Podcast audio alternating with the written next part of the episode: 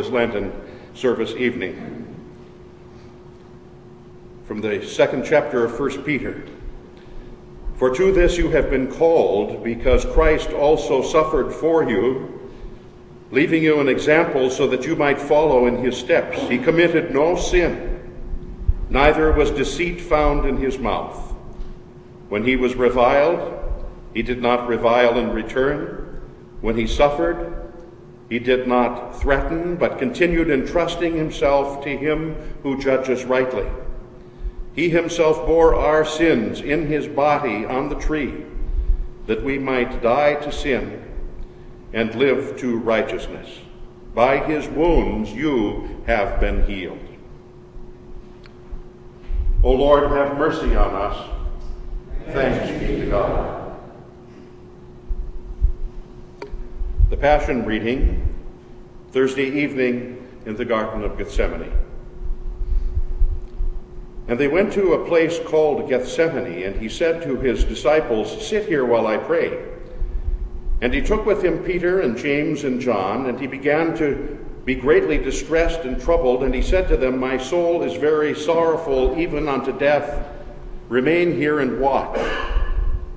Going a little farther, he fell on the ground and he prayed that if it were possible, the hour might pass from him. And he said, Abba, Father, all things are possible for you.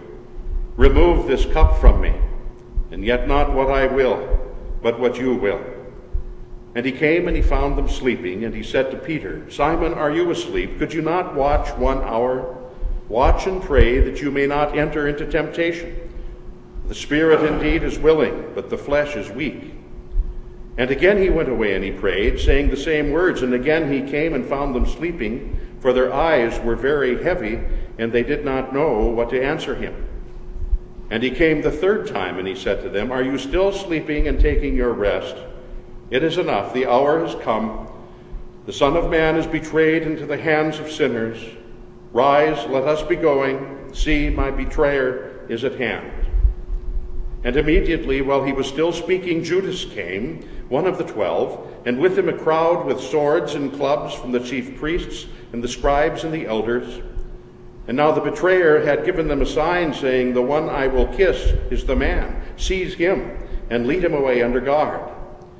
And when he came, he went up to him at once, and he said, Rabbi, and he kissed him. And they laid hands on him and seized him. But one of those who stood by drew his sword and struck the servant of the high priest and cut off his ear. And Jesus said to them, Have you come out against a robber with swords and clubs to capture me? Day after day I was with you in the temple teaching, and you did not seize me. But let the scriptures be fulfilled. And they all left him and fled. And a young man followed him with nothing but a linen cloth about his body. And they seized him, but he left the linen cloth and ran away naked. O Lord, have mercy upon us. Thanks be to God. Deliver me, O Lord my God, for you are the God of my salvation.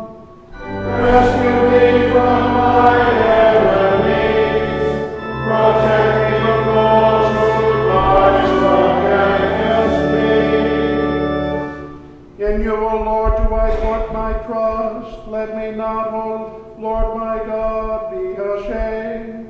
Rescue me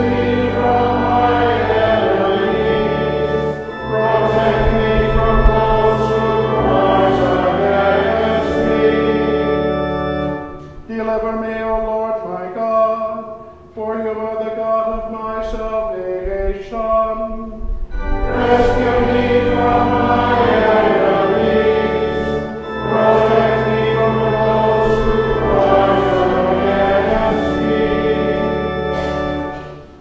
We stand for the catechetical recitation. Catechetical recitations regarding the Son of God from the Article 3 of the Augsburg Confession. Our churches teach that the Word, that is the Son of God, assumed the human nature in the womb of the Blessed Virgin Mary. So there are two natures, the divine and the human, inseparably joined in one person. There is one Christ, true God and true man, who was born of the Virgin Mary, truly suffered, was crucified, died, and was buried. He did this to reconcile the Father to us and to be a sacrifice, not only for original guilt, but also for all actual sins of mankind. He also descended into hell and truly rose again on the third day.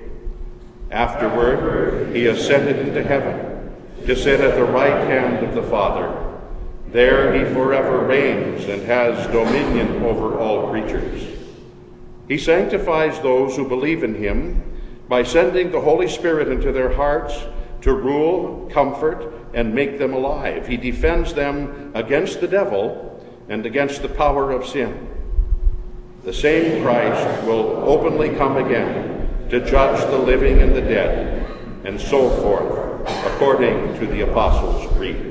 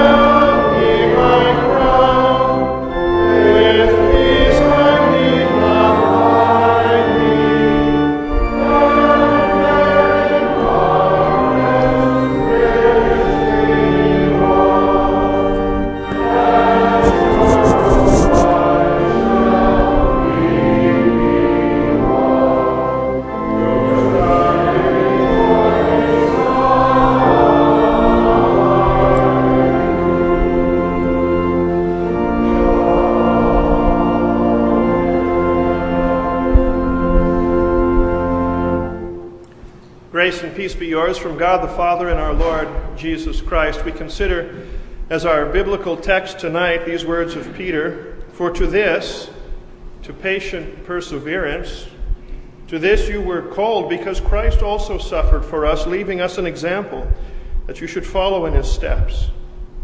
Who committed it, it's written, no sin, nor was deceit found in his mouth. Who, when he was reviled, did not revile in return. When he suffered, did not threaten. So far, our text, dear friends in Christ Jesus. We've sung and considered so far in this Lenten season of these midweek services these phrases Lamb of God, pure and holy, who on the cross did suffer. And so now we arrive at this most recent phrase ever patient and lowly. Patient and lowly. This is where we are here in this this midweek consideration of this beautiful Lenten hymn patient. Because patience is such a universal problem, there's no shortage, it seems, no end to the words of wisdom that have been spoken in regard to this virtue of patience. But perhaps a few that you've not heard before. One described patience as the ability to count down before blasting off. That's a decent description of patience. For patience is a virtue that carries a lot of weight. W A I T. It carries a lot of weight. Or there's this wise proverb about patience, fitting tonight all the wonderful bean soup we had tonight. Bean by bean, the bag is filled, describing patience. We learn the art and the virtue of patience by the raw experience of life. Ask the five year old boy who knows well that his sixth birthday is right on the horizon, waiting. That's the hardest part, isn't it? But patience isn't always just a matter of time. Often, it's more a matter of turmoil and trouble and life's trials and life's tribulations. In fact, in Scripture, the thought of patience is sometimes translated perseverance or long suffering now, I know that you know well in your life and you feel acutely in your life those terms and the sense of those terms perseverance, long suffering. Maybe you know it because a family situation has required painstaking perseverance and patience on your part. And while you've got to bide time so that words can be shared at just the right time and in just the right way with just the right measure, still, Perhaps day after day, the whole situation bears down on you. Or maybe there's really nothing left that you can say or, or do to influence the situation, so you're forced into painful patience. And you're forced into long suffering through the thing as long as the thing's going to endure. Or maybe it's a medical problem, medical condition, be that of the mind or of the body. One that's requiring the kind of patience and perseverance you just don't think you've got inside of you. You don't yet know if the treatment's going to do what it needs to do, and you can't yet know, even if it does what it needs to do, how it's all going to work out in the end. If it's going to work out the way that you'd want to see it work out. And so, bearing it patiently, you wait. Under its stress, you wait. Or yours, perhaps, is, a, is one for which nothing more can be done. And maybe it's not an abnormal one, the kind that a medical specialist could raise an eyebrow to and, and, and scratch his head and rack his brain to figure out the puzzling solution. Maybe it's as common as old age.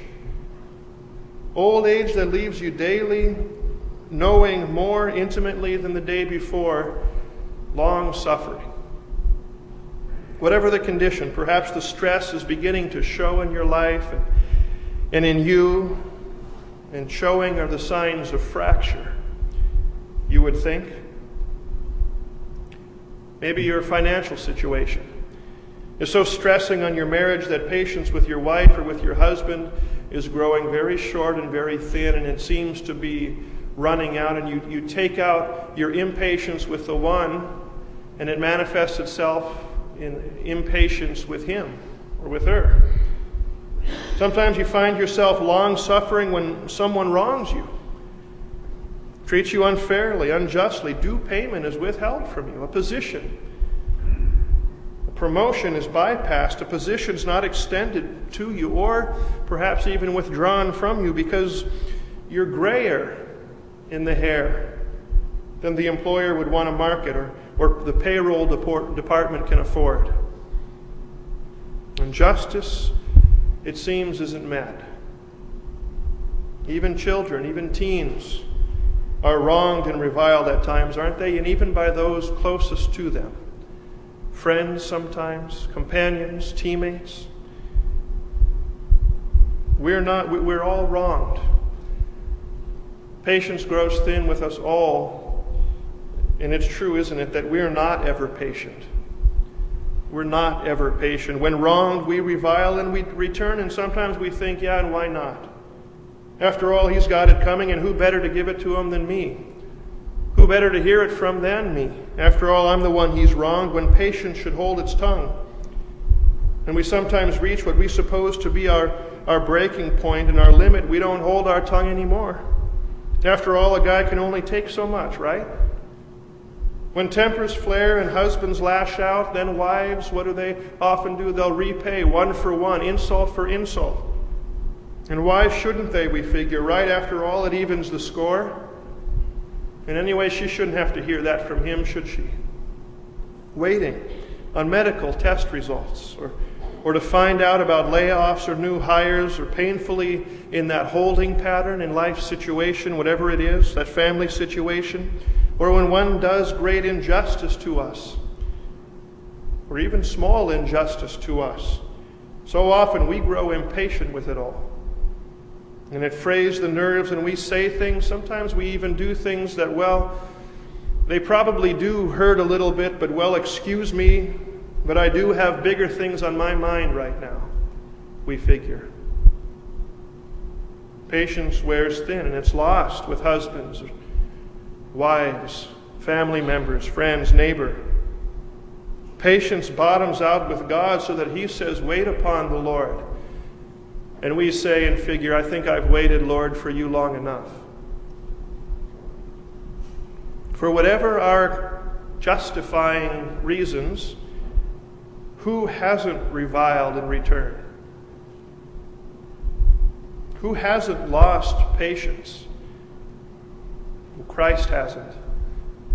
Christ Jesus hasn't. And if there's anyone who would have ever been justified in letting it fly and saying what really could have been said, in returning this for that, certainly it would have been Christ.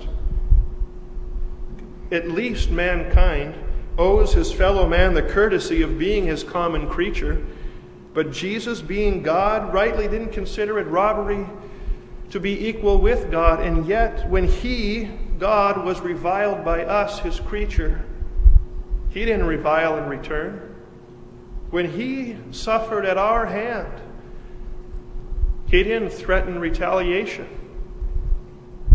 Why is that all? Why, why is this all important for us to consider here tonight? Is it because, as Peter said, Christ is an example for us that we would follow in his footsteps? Sure, that's important.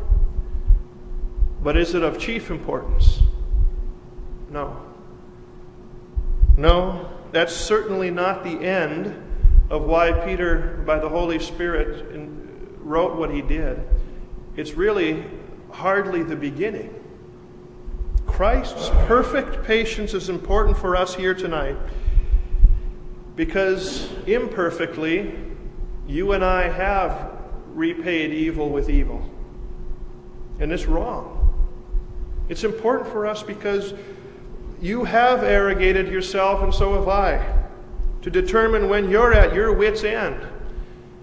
Instead of letting God determine it, who knows your wits' end? He created it and the length of it. Christ's perfect patience is important for you tonight because you've wronged not only him or her against out against whom you lashed out at husband, wife, neighbor, but we wronged God himself. The very one who permits these trying times into our lives and has attached to each and every one of them the promise that grace and strength sufficient will be there for you to endure each one. And yet we grow impatient with Him. Christ's perfect patience is important because by virtue of your baptism, you're wearing it. You're wearing his perfect patience. And so consider then just how perfectly patient he was and still is with us, so that you can better know how brightly baptism's robe shines on you. He was reviled, wasn't he? Loathed, hated. Collective fist of mankind shamefully was raised against him and abused him. And it still is, and it still does, where it persecutes the members of his body, the church. Having wronged no one, he was wronged greatly. Lies were told of him, injustice is done to him, and these still are. Where he's not confessed as he should be, where he's not given due credit even by his own for what he's done for them and what he's promised to do for them.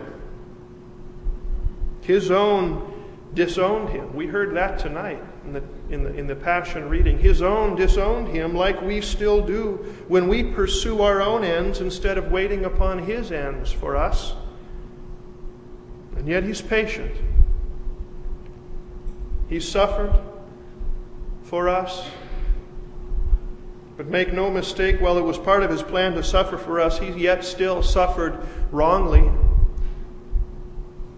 and yet willingly he suffered, patiently he suffered, and did not threaten in return, no answering insult with blessing. He prayed, Father, forgive them, for they know not what they do. Answering lies with patient silence. He, like a lamb before its shearer, is silent, so he opened not his mouth. But as a lamb, as we just sang, he went uncomplaining forth. We sang it, didn't we, in the beautiful Lenten hymn by the Lutheran Paul Gerhardt. Remember what else we sang in that hymn? These words He goes patient on, grows weak and faint to slaughter, led without complaint, that spotless life to offer. He bears the stripes, the wounds, the lies, the mockery, and yet replies, All this I gladly suffer. All of our sins, the least of which are not the sins of our impatience against others, against God, all our sins, He bore patiently, we are told, in His own body on the tree. Friends, if Christ willingly drank this most bitter of cups for you, knowing it was too great for you to drink, not wanting you to have to even taste it. If he was willing to drink this cup for you, what cup, I ask, what cup would he now permit into your life that would be too great for you? If the Holy Spirit reminds us that I can do all things through him who gives me the strength to do them, if Scripture reminds us that as your days are, so will your strength be, then I ask you, what could be that can't be endured? What could afflict you in mind or in body? What? What could afflict you for a little season that won't in due time see the light set and the sun set on its brief day? What injustice could be done to you that's greater than that which was done to our Lord? who did not revile in return, but prayed for his enemies. What cross that you might be given to bear for just a time in this life is heavier and greater than the saving and redeeming cross that Christ, for the joy set before him, namely you and me, that he endured patiently, scorning its shame, and who in due time was seated at the right hand of the Father in glory. And is it not to that end that He permits these bitter cups so often in our lives, that through my weakness and in my weakness His strength might shine for the good of another? That through this vessel of frailty He might be glorified. But even these things shall pass. It said that long ago the king of Siam met with a crushing problem in his life. And so he commissioned his court counsel for wisdom and for advice regarding the matter. And after deliberating for some time, the counselor returned with these wise words This too shall pass. And that's never truer than for Christians. For us, the patient perseverance, perseverance with which we live in this life and world, it is just a matter of time, isn't it, for this world? And all of the things of this world that bear down on us and that afflict us and that treat us unjustly, this world, as I speak, is passing away.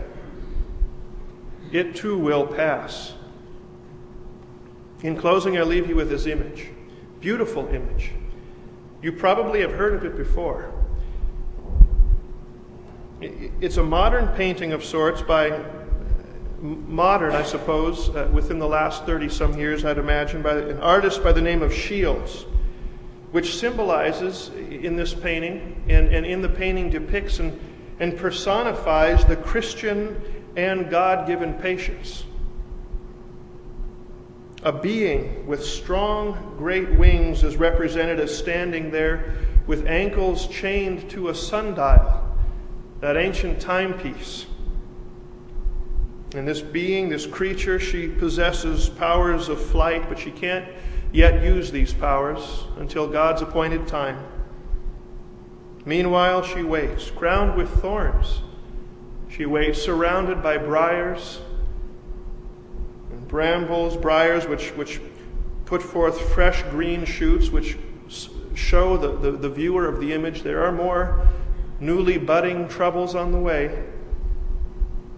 But clasped to her breast is the Word of God, His promises. Her lips are closed, uncomplaining. Her eyes are looking forward intently to things afar, but things that she knows minute by minute are getting closer. And so she waits in faith, knowing that in God's good time the fetters will be struck and she'll be given her, and her wings will be given to soar. patiently, that's how we wait for that day, isn't it? It will come. Like that sundial in the painting tells us, like the Word of God assures us, it's only a matter of time. So, therefore, as Scripture says, be patient, brethren, until the coming of the Lord. For, friends, He who patiently bore our sins and now daily bears to us strength to bear patiently with our trials and in our trials. He's coming. He's coming to bear us home. In His name, Amen.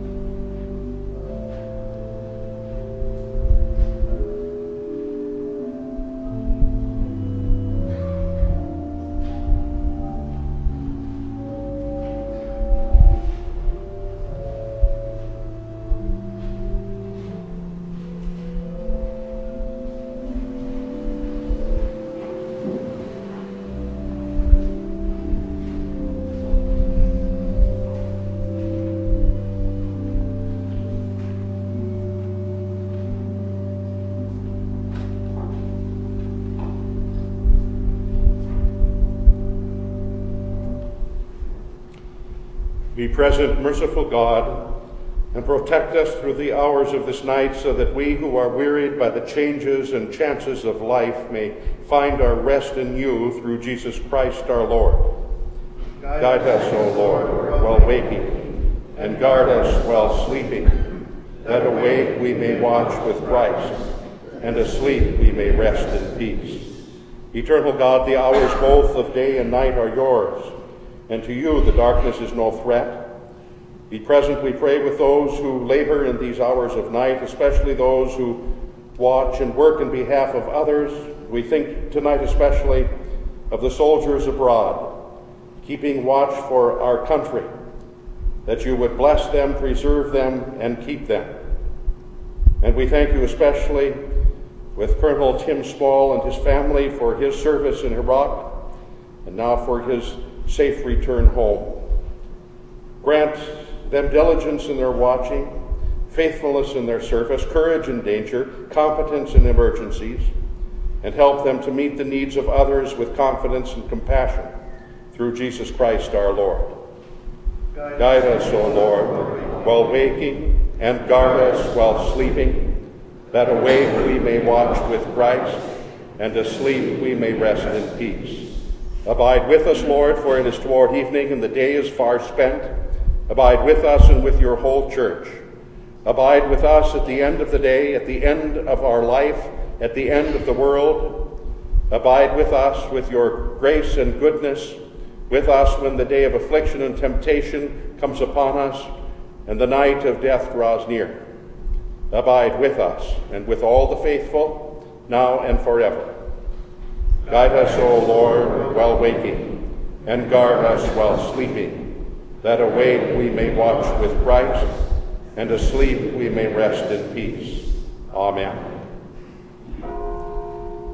Our Father, who art in heaven, hallowed be thy name.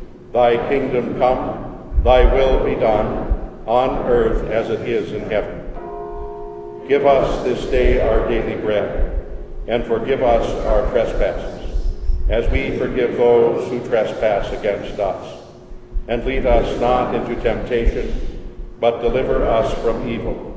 For thine is the kingdom, and the power, and the glory, forever and ever.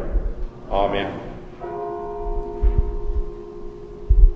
Gracious Heavenly Father, you offered up the Lamb of God, who on the cross didst suffer. We ask that you keep our eyes fixed on our Lord Jesus Christ, the author and perfecter of our faith who for the joy set before him endured the cross.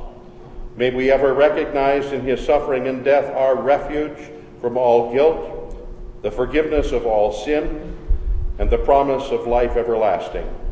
Amen.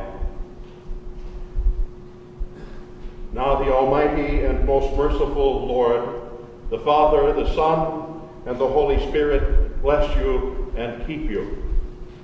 Amen. Amen.